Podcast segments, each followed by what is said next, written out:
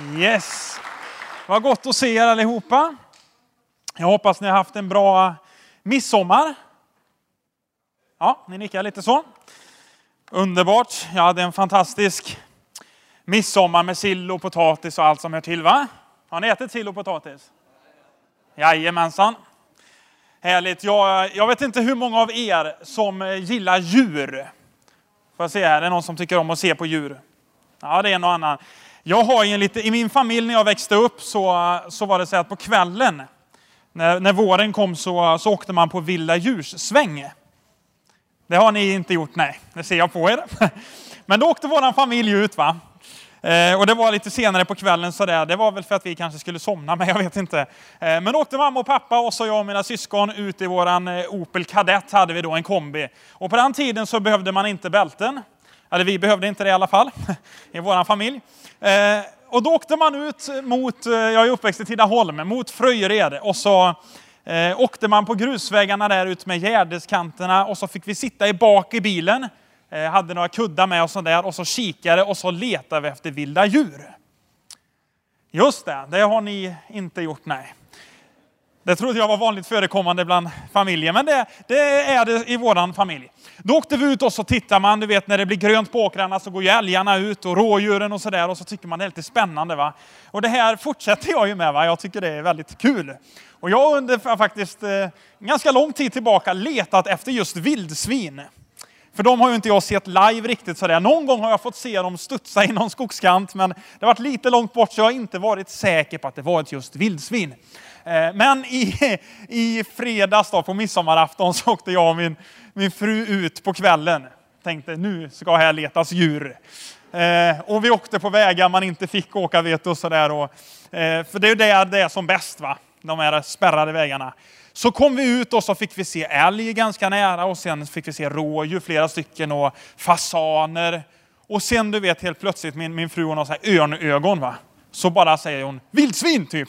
Jag ser de på vänsterkanten, då är det skogs, skogskant och så kommer gärdet. Och så visst, det är tre klunsar där ute. Stora så här, köttbullar tänkte jag säga. Stora bullar liksom. Eh, och vi kör fram lite, jag vevar ner fönstret och tittar ut. Och de studsar in i skogen med en gång. Eh, så jag backar bilen eh, och så kör jag fram igen och då har de hunnit springa ut. Samma procedur igen, de springer in, jag backar. Men jag tänker jag ska lura svinen. Så jag stannar precis vid kanten. Och visst kommer de ut ändå, va? så jag ser dem där. Och, men då blir man ju så här, jag vill komma lite närmare. Just det, det är alltid så, va? man vill lite närmare. Eh, så vi hittar en liten skogsväg som, som går runt det här gärdet, så tänker där kör vi in. Och det är det läget man önskar att man hade en Hilux. Man bara kan köra ut på åkern, men det kan man ju inte riktigt om med den Toyotan vi har. Men vi kör runt eh, i alla fall och så till slut så kommer vi till en, eh, till en eh, gärde på andra sidan så att säga. Och då, då kommer det igen, jag blir ju helt lyrisk vet du. Då kommer de här vildsvinen studsandes i full karriär. Gärdet säger, har ni sett vildsvin springa? Nej, det är något helt underbart. De liksom springer inte, de studsar typ. Ja, det var så kul. Alltihop. Nu. Ja, alltså det, jag rekommenderar det bara, ut och titta på, på djur sådär. Vi kan åka kanske hela församlingen någon gång. Samling här på kvällen och så kör vi en vända vet du. Va? Något borde vi fånga in då om inte annat när vi, när vi är ute. Och då undrar du säkert varför jag berättade det. Var, jag tyckte det var så kul. Vet du. Vildsvin. Jag var helt, min fråga min fru, jag var helt i extas. Jag satt nästan och skakade i bilen. Va? Det är vildsvin. Så här. Och det var härligt. Ja, jag släpper det helt enkelt. Jag har en predikan idag som handlar om något helt annat än vildsvin. Det handlar om livräddare. Eh, och jag har kämpat för att få med mig en sån här livboj hit, men det var inte det enklaste. Arena ville inte släppa ut dem från badhuset. Eh, så jag fick upp den på skärmen här istället. Och jag tänkte vi skulle läsa texten där ifrån evangeliet enligt Lukas kapitel 15 och vers 1 till och med 7. Jag eh, ska ge lite tid att bläddra där. I Lukas 15 alltså, vers 1 till 7. Eh, är texten vi ska utgå ifrån idag. Eh, och ifrån vers 1 så står det så här. Alla publikaner och syndare höll sig nära in till Jesus för att höra honom. Men fariseerna och de skriftlärda kritiserade honom ständigt och sade, den mannen tar emot syndare och äter tillsammans med dem. Då berättade han denna liknelse för dem. Om någon av er har hundra får och förlorar ett, lämnar han då inte de 99 i öknen och går och söker efter det förlorade tills han hittar det? Och när han har funnit det blir han glad och lägger det på sina axlar. När han sedan kommer hem så samlar han sina vänner och grannar och säger till dem, gläd er med mig. Jag har funnit mitt får som jag hade förlorat. Jag säger er, på samma sätt blir det glädje i himlen över en enda syndare som omvänder sig. Inte över de 99 rättfärdiga som ingen omvändelse behöver. Du vet, det var Jesus som undervisade och han säger att om du har hundra får och tappar bort det, lämnar du då inte de 99 och letar efter det som är förlorat. Letar efter det fåret som håller på att drunkna. Är ni med? Det fåret som håller på att dö, det fåret som har gått vilse, det fåret som inte är med längre. Och det var Jesu fokus, det var vad han ständigt gjorde, gjorde. han letade efter det som var förlorat. Han sökte efter det, han, han gjorde allt för att nå fram till de som, som var borta. Till de som höll på att gå förlorade, till de som höll på att dö. Och jag tänker mig att om det var Jesu viktigaste fokus så borde det vara ditt och mitt viktigaste fokus. Att rädda de som håller på att gå förlorade. Och i det så innebär det då att vara livräddare. Jag vet inte riktigt vad du får för bild om du ser liv, om du får ordet livräddare för dig. Vissa får den här eh, frälsarkransen som det heter då. Det är väldigt bra, en krans som frälser, räddar människor. Livboj säger vissa. Vissa tänker kanske den här amerikanska, vet du, fullpackade stranden och så ser man det vakttornet och så står någon på en sån här röd boj, vet ni. Ingen ser den bilden, nej. Ja, någon. Det finns lite olika bilder man kan få framför sig. va? Men en livräddare är ju någon som räddar liv. Låter det falla ner, det var lite djupt där. En livräddare är någon som räddar liv. Och det är det det kommer handla om idag, att rädda liv. Jag tror att du och jag är kallade att göra det. Och det är så här, har ni, ni har sett de här livbojarna någonstans? Med rödvita Trygg Hansa, som sponsrar dem faktiskt. Eh, och det står så här att 2011 så fanns det 80 000 sådana i Sverige utplacerade. Eh, och det är Trygg Hansa som faktiskt skickar ut dem, det tycker jag var fantastiskt. Eh, och man beräknar att varje år så räddas ungefär 11 personer på grund av att de här livbojarna finns. Det är ganska fascinerande. I snitt 11 människor som inte miste livet på grund av att livbojarna fanns där. Tänk om de inte hade funnits, då hade ju 11 personer förmodligen strykt med. Det är viktigt att det finns livbojar och livräddare i vårt samhälle. Och jag slog upp ordet och då står det så här, den som tar del av livräddning ideellt kallas för livräddare. Det är ju vi alltså. Om vi tar del av livräddning ideellt så kallas vi för livräddare. Eh, den som är anställd, vad kallas den tror ni? Pastor. Underbart. Det var precis vad som stod när man slog upp det. Badvakt kallas den då. Då är man anställd va. Du är badvakt. Så du, jag, Simon och Vicky, vi är badvakter här i kyrkan. Eh, nej då, nu, nu handlar det om livräddare i vatten och på strand. Och det första jag vill ta upp det är just uppdraget. Uppdraget är ju givetvis, det kommer upp här, att rädda liv. Det är ju det stora uppdraget det gäller. Det är inte så att livräddaren finns där för att han ska liksom stå och posera med en livboj någonstans. Nej, utan uppdraget är att rädda liv. Det är ju inte att han själv ska få någon slags hjältestatus. Eller hur? Det är ju inte för att livräddaren ska bli upphöjd och erkänd och fin. Nej, det är för att rädda liv. Det är alltid uppdraget att människoliv ska räddas. Och jag slog upp det och läste lite just om livräddare och livräddarutbildning. Och då står det så här att kraven på en livräddare är väsentligen detsamma i hela världen. Han eller hon förväntas kunna ingripa vid olyckor i vatten och på stranden. Det är liksom kravet här, att man förväntas gripa in om man skulle se en olycka på stranden eller i vattnet. De flesta olyckor i vatten förorsakas av vind, vågor och strömsättning. Så är det både i USA, Nya Zeeland, Australien och Sverige. Det var inte dåligt att Sverige kom med där också. Livräddaren använder sig av omfattande utrustning. Det är strandambulanser, fyrhjulingar, gummibåtar, räddningsbrädor, kommunikationsapparater och ytlivräddningslinor. Har jag aldrig hört om innan. ytlivräddningslinor. Det är exempel på utbildaren liksom kommer i kontakt med då under sin utbildning här. Va? Och just att vara livräddare, det behövs i en utbildning. Man kan ju inte bara stå det. Det är klart att man fattar att om någon är där så skickar jag i bojen. Va? Men det kan ju vara bra att veta lite mer ibland. För om någon till exempel skulle vara ute och kommit under vattnet, du simmar upp, drar upp personen, han är livlös och du tänker vad härligt, nu har jag ju räddat den. Ja men den är ju liksom full med vatten där va, måste göra någonting mer.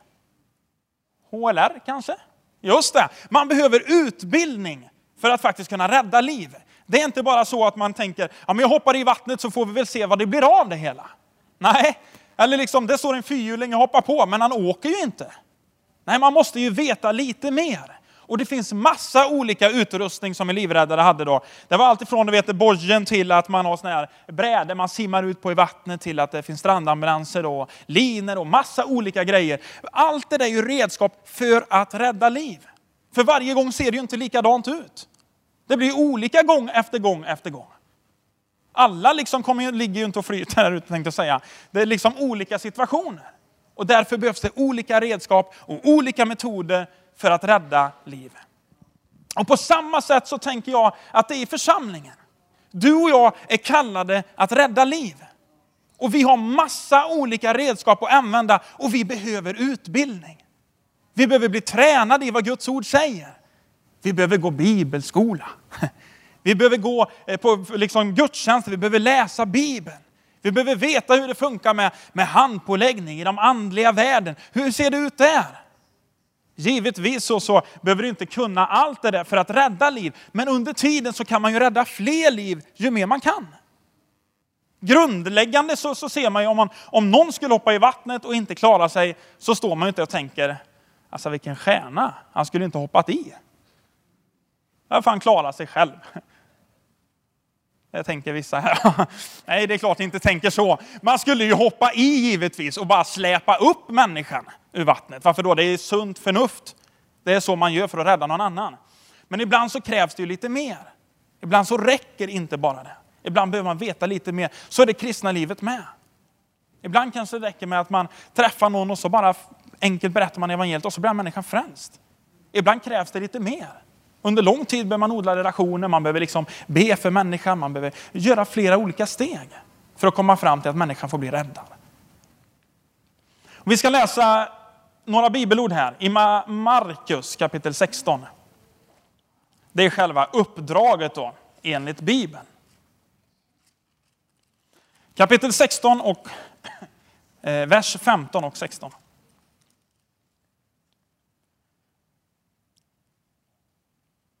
Så Markus 16 och från vers 15. Och han, Jesus, sade till dem, gå ut i hela världen och predika evangelium för hela skapelsen. Den som tror och blir döpt ska bli frälst, men den som inte tror ska bli fördömd. Alltså säger Jesus att det finns ett uppdrag. Han säger att gå ut och förkunna evangelium, de goda nyheterna för hela skapelsen. Den som tror och blir döpt ska bli räddad. Men den som inte tror ska bli fördömd. Alltså säger Jesus att i världen håller människor på att gå förlorade. Människor håller på att dö. Människor håller på att drunkna för att de inte är räddade än. Och vårt uppdrag är att rädda dem. Ja, men hur ska man rädda dem då? Genom att predika evangelium. Och det gör man både genom ord och genom gärning. Det finns massa olika sätt, men det är vårt uppdrag.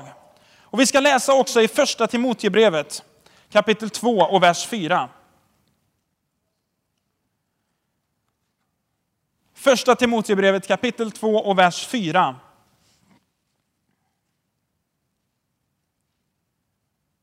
Jag vill bara få med er här på, på Guds plan.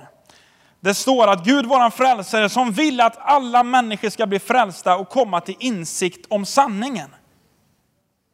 Alltså Gud han vill att alla människor ska bli frälsta, räddade och komma till insikt om sanningen. Våran Gud han vill inte att en enda människa ska gå förlorad. Han vill att alla ska komma till insikt om sanningen. Han vill att alla ska bli räddade. Han vill att alla ska få chansen att möta honom. Och det är precis samma som i den vanliga världen. Inte vill vi att någon människa ska dö. Vi vill att människor ska bli räddade. Om det är någon som håller på att dö så gör vi allt för att rädda den människan. Nu har vi ett uppdrag som är så mycket större. Därför att nu talar vi inte bara om vanlig mänsklig död. Om man inte har tagit emot Jesus så tror vi att människor går evigt förlorade. Hur mycket mer borde vi då inte vara angelägna om att rädda människor? Hur mycket mer borde vi inte då jobba för att fiska upp människor och dra in dem till Guds rike? Vi talar inte bara om vanlig livräddning, vi talar om evighetsräddning. Det är något mer än bara livbojen. Vi erbjuder inte bara att bli räddad i detta livet, utan i det kommande. De välkända orden i Johannes evangeliet 3, 16 och 17. Det står att så älskade Gud världen att han sände sin enfödde son för att var och en som tror på honom inte skall gå förlorad utan ha evigt liv. Ty inte sände Gud sin son för att döma världen utan för att världen skulle räddas genom honom. Han talar alltså om att, att människor i denna världen håller på att gå evigt förlorade. Men det är ju inte hans vilja. Hans vilja är ju att de ska få evigt liv. Att de ska få bli räddade. Och det är där vi har vårt uppdrag. Och det är inget lätt uppdrag. Även om det är kul och sådär, så är det inte alltid enkelt. Det är ett tufft uppdrag att rädda människor. Du vet att, att stå där uppe i ett vakttorn till exempel, och så ser man att någon håller på att drunkna, så är det ju inte lätt. Att ibland springa ner, man simmar ut, man ska ta tag i någon, man ska släpa den in. Men man gör det i alla fall. Det är för att rädda människor. Och vårt uppdrag som gäller evigheten, det är inte alltid lätt, men vi gör det i alla fall. För att det handlar om evigheten för människor. Jag tror att, att vi behöver bli sanna livräddare i Guds rike. Vi behöver bli, nummer ett, eh, eh, få insikt om uppdraget. Ja, men det vet vi. Ja, men ibland behöver vi tydliggöra det. Vårt primära och främsta uppdrag är att rädda människoliv. Det är att kasta ut livbojar, rädda människor in i Guds rike. Du och jag är kallade att vara livräddare. Uppdraget är att rädda liv. Eller hur? Nummer två, så handlar det om att ha fokus på andra. En livräddare står ju inte där uppe i tornet för att själv få ära. Vi sa det tidigare, den står ju där därför att han har ett uppdrag. Och hans fokus är på andra människor. Det är inte på den egna liksom grejen, utan det är på andra. Och att vara livräddare, vi nämnde tidigare, det är inte så lätt. Det är ofta ganska kallt, är ni med? Man får skrubbsår, man får blåmärken. Det är tufft. Varför då? Därför att man har fokus på andra. Jag ger allt jag kan för att rädda ett annat liv. På vägen dit så kommer jag kanske få lite stryk. På vägen dit så är det jobbigt, på vägen dit så slår jag mig. Men jag gör det i alla fall. Varför då? För att jag har fokus på andra. Och det står så här i Eh, i den här livräddarutbildningen att kan vem som helst bli livräddare? De flesta, men inte alla, kan bli en vanlig livräddare. För att klara utbildningen måste man ha god fysik och god vattenvana. Resten är fråga om att ha rätt inställning. I Guds rike kan alla bli livräddare. Rätt inställning menas med livräddningen att eh, det är att arbeta med människor. Man måste vara humanist. Du måste tycka om att arbeta i grupp. Det är inget enmansjobb. Du måste uppskatta ett aktivt liv och gilla utmaningar. Under utbildningen kommer du att ställas inför många nya situationer och du måste våga agera. Man kan inte stå där och bara vänta, man måste ta beslut. Man måste agera, man måste göra någonting. Ibland vet man inte alltid vad man ska göra, men man gör något i alla fall. Varför då? Som livräddare måste man våga ta beslut. Alla dagar är inte solskensdagar, att frysa är en del av jobbet. Skrubbsår och blåmärken är svåra att undgå. Det är vad som står på livräddarnas utbildning. Skrubbsår och blåmärken är svåra att undgå. Så härligt. Det är att ha fokus på andra människor. Att rädda, att släpa in andra människor. Jag vet inte, är det någon som har sett en film som heter The Guardian? Med Kevin Costner? Ja, visst är den bra? Det är en bra fråga. Visst är den bra? Ja.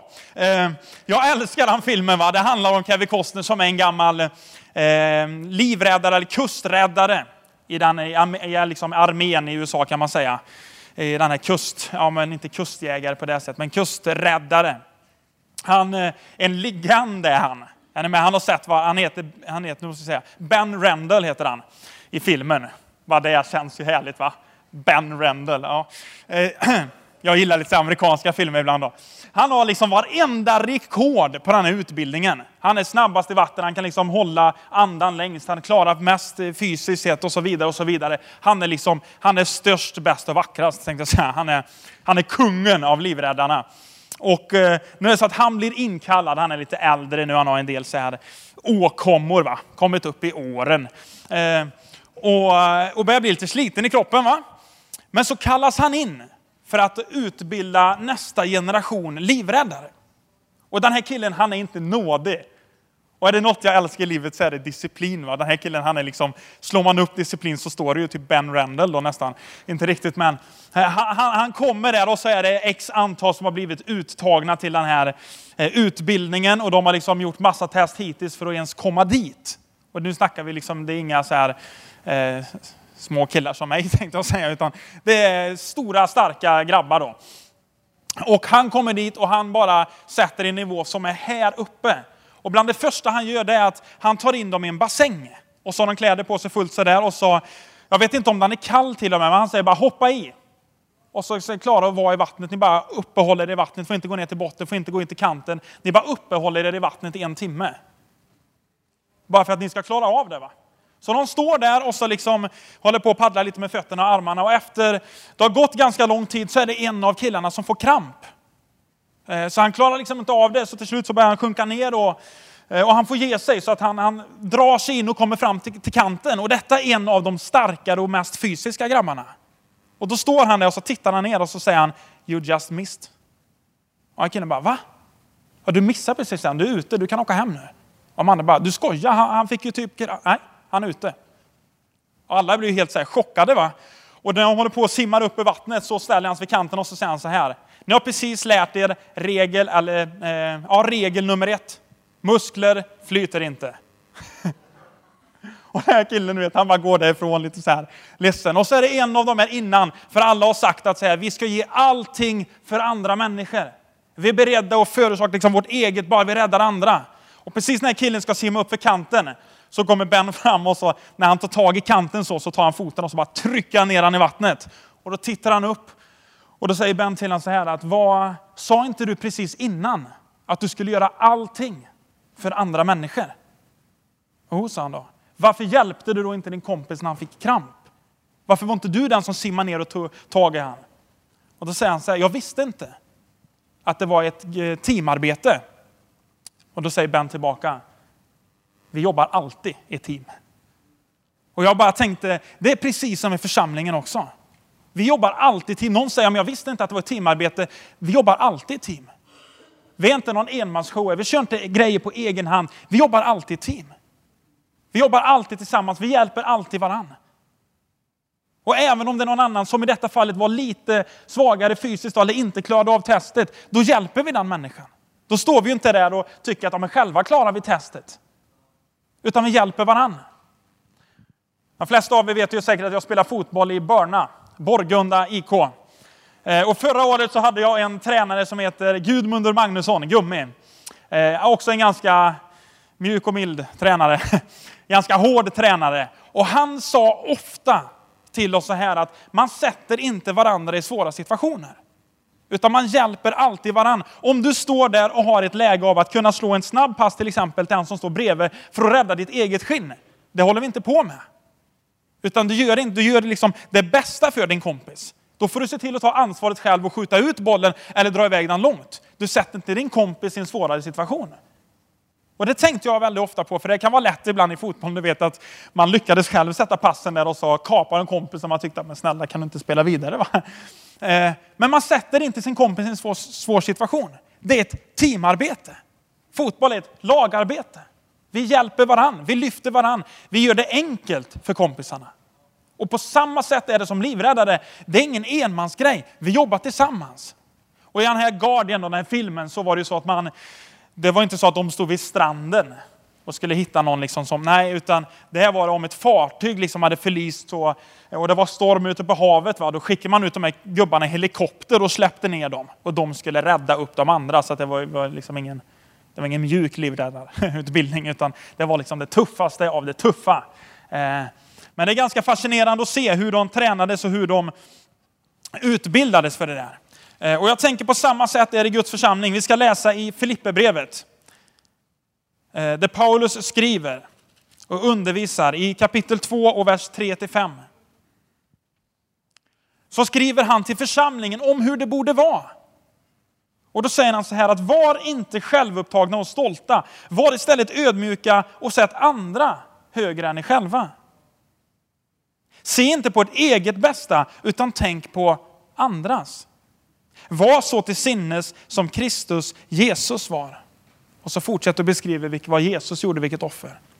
Men han säger, var inte självupptagna och stolta, utan var ödmjuka och sätt andra högre än er själva. Se inte på ert eget bästa, utan tänk på andras.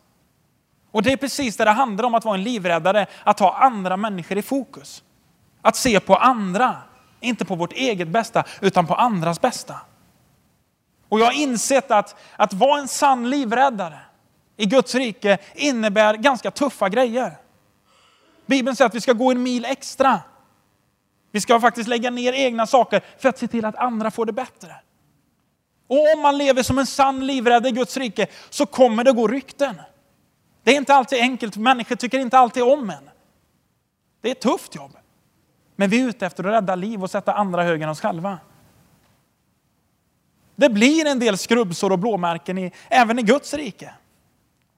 Ibland får man sätta sitt eget liv på spel. För att andra ska hjälpas och lyckas. När jag var i Etiopien för tre år sedan så åkte vi med en kille från Kanada som heter Anders. Fantastiskt god vän till mig. Han sa så här att vi satt på ett biltak och åkte omkring. Det låter positivt, men det gör man i Afrika. Eh, så satt vi där och så sa han så här, någon kom med evangeliet till mig. Någon offrade sig för att ta evangeliet till mitt land och till det jag var för att jag skulle bli frälst. Då är det min skyldighet, sa han, att ta det evangeliet vidare till andra människor. Jag har ingen rättighet att själv få ta del av det om jag inte ger det vidare. Tänk på det, sa han, Martin. Tänk på det. Och det har faktiskt ringat så många gånger om och om igen. Någon gav mig evangeliet. Någon betalade ett pris för att ta evangeliet så att jag kunde höra det. Jag har en skyldighet att ge det evangeliet vidare. Det kan vara till vänner, det kan vara till arbetskamrater, det kan vara till släktingar. Det kan betyda att jag behöver resa land och rike runt för att fler människor ska få tag på evangeliet. För att fler ska få bli räddare. Jag är kallad att vara en livräddare. Du är kallad att vara en livräddare. Paulus han skriver till och med så här i andra Korintierbrevet kapitel 11.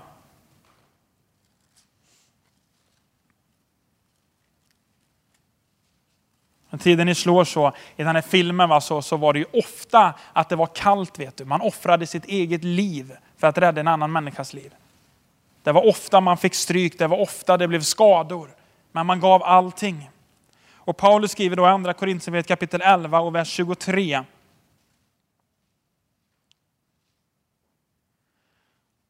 Så säger han så här, är de, eh, det är lite jämförelser här, men då skriver han så här att är det Kristi tjänare, det är jag ännu mer, för att nu tala likt en dåre. Så kommer det, jag har arbetat mer, suttit i fängelse mer, fått hugg och slag i överflöd och ofta svävat i livsfara. Av judarna har jag fem gånger fått gisselslag, som när som på ett. Tre gånger har jag blivit piskad med spö. En gång har jag blivit stenad. Tre gånger har jag lidit skeppsbrott. Ett helt dygn låg jag i det djupa vattnet. Jag har ofta varit på resor. Utstått faror på floder, faror bland rövare, faror från landsmän, faror från hedningar, faror i städer, i öknar och på hav, faror bland falska bröder. Allt under arbete och slit, ofta under vaknätter, under hunger och törst, ofta utan mat frusen och naken. Förutom allt detta har jag den dagliga uppgiften, omsorgen om alla församlingarna. Vilken uppmuntran! Förstå Paulus liv. När jag läste det tänkte jag, jag inte riktigt varit i närheten där.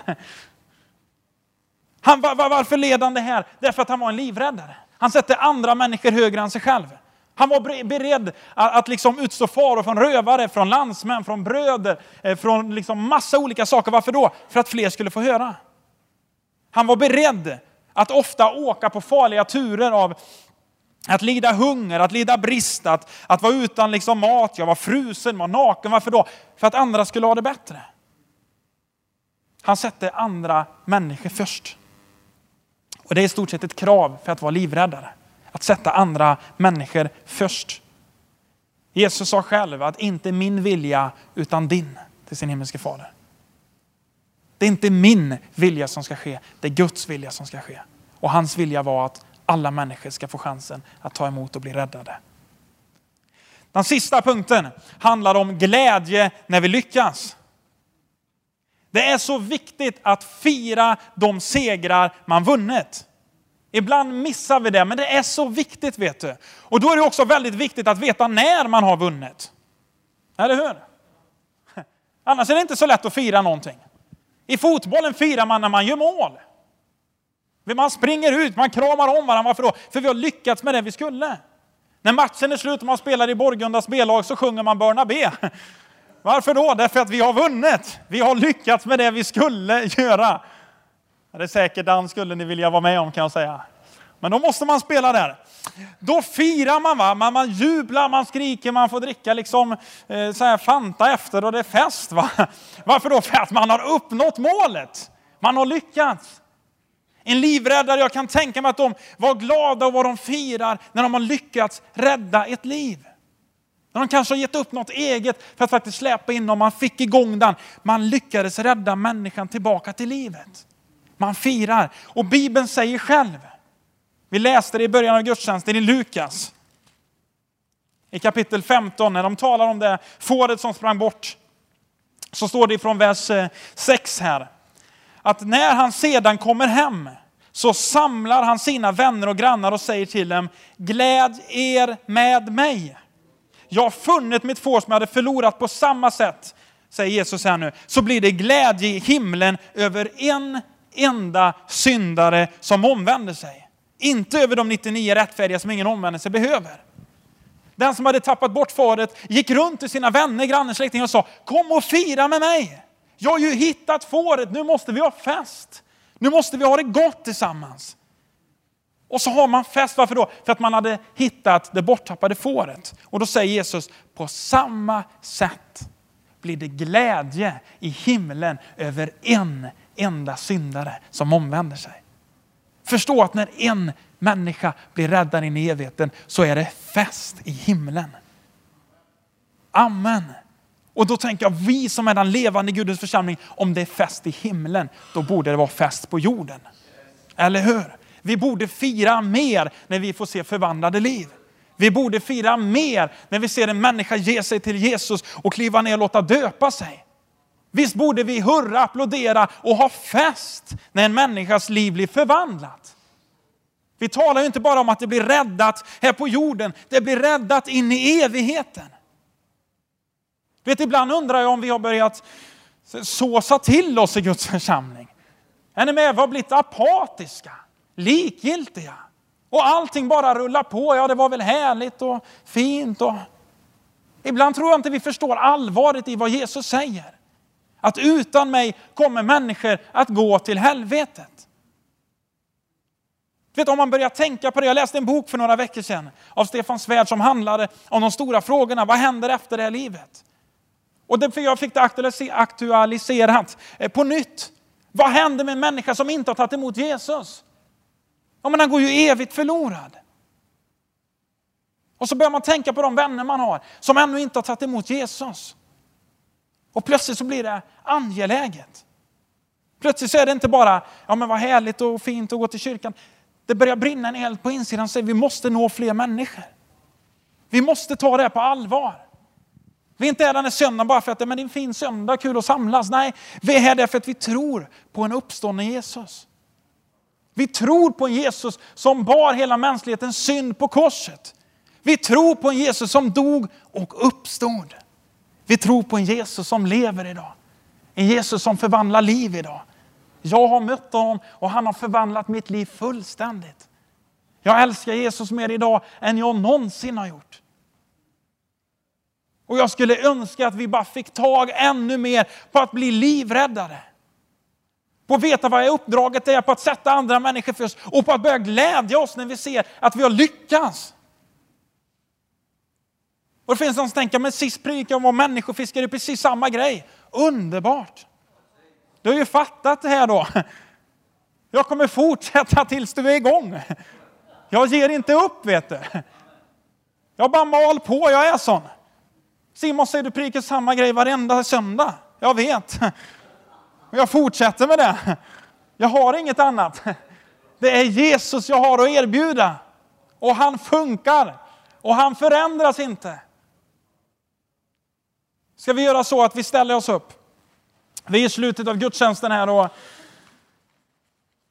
jag ska inte fortsätta att mala, mala på. Men jag är övertygad om att Jesus är här den här söndagen. Jag är övertygad om att han vill rädda människor den här söndagen. Jag vet det. Varför då? Därför att jag bara vet det. Därför att Guds ord säger det. Och när jag har förberett mig så, så upplevde den helige Ande så att det finns människor som ännu inte har blivit räddade. Ni får jättegärna gå upp ja. Som ännu inte har tagit emot Jesus. Människor som håller på att drunkna. Som håller på att gå evigt förlorade. Som finns här inne idag som kanske säger att jag vet inte vad som händer om livet skulle ta slut idag. Jag vet inte vad som händer när mitt liv tar slut. Då är Jesus, Jesus här och säger, om du tar emot mig, om du tror på mig, så kan du få ta emot ett evigt liv. Om du tror på min död och min uppståndelse kan du få ta emot ett evigt liv. Om du vänder om ifrån din synd och börjar följa mig så kommer du bli evigt räddad.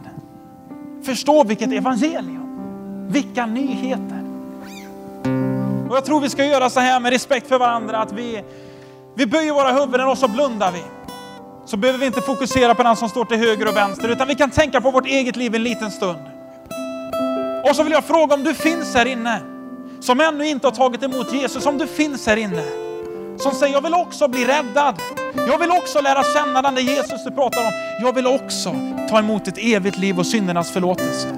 Om du finns här inne så skulle jag bara önska medan alla andra blundar att just nu räcker du upp din hand i så fall.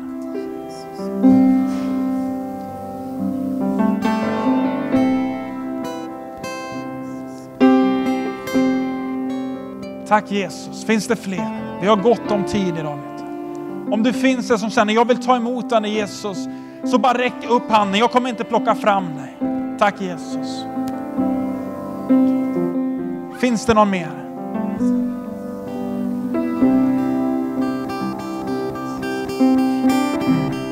Tack Jesus. Jag skulle önska att vi kunde be tillsammans. En gemensam frälsningsbön. Och vi gör så att om jag ber först så kan väl alla som står där inne be ut högt tillsammans efter. Tack Jesus att jag får komma till dig nu. Jag vill ta emot dig. Jag vill tro på dig. Så jag ber om syndernas förlåtelse. Jag ber att du Jesus ska flytta in i mitt liv. Jag gör dig till Herre i mitt liv. Jag tror att du dog för mig. Jag tror att du uppstod för mig. Jag tar emot det eviga livet. Jag tar emot syndernas förlåtelse. Från och med denna dag tillhör jag dig Jesus. Och jag vill vandra med dig in i evigheten. I Jesu namn. Amen. Underbart! Om du har bett den bönen med ditt hjärta och tro på det så har det hänt någonting i ditt liv idag. Jesus har flyttat in. Och det är det bästa som kan hända, vet du. Det jublar vi över, det fröjdas vi över i den här församlingen. Och vi ska göra så här i gudstjänsten att, att lovsångsteamet kommer ta med oss här. Vi ska lovsjunga och prisa Gud en stund tillsammans. Och jag skulle vilja uppmuntra dig att om du har tagit detta beslutet idag så skulle jag önska att du kunde komma fram till första bänken här. Förebedjarna får jättegärna komma fram redan nu. Så vill de tillsammans med dig be och samtala lite. Och du vet nästa steg i frälsningen är att också låta döpa sig. Och du kanske finns här inne som tror på Jesus men du har ännu inte låtit döpa dig.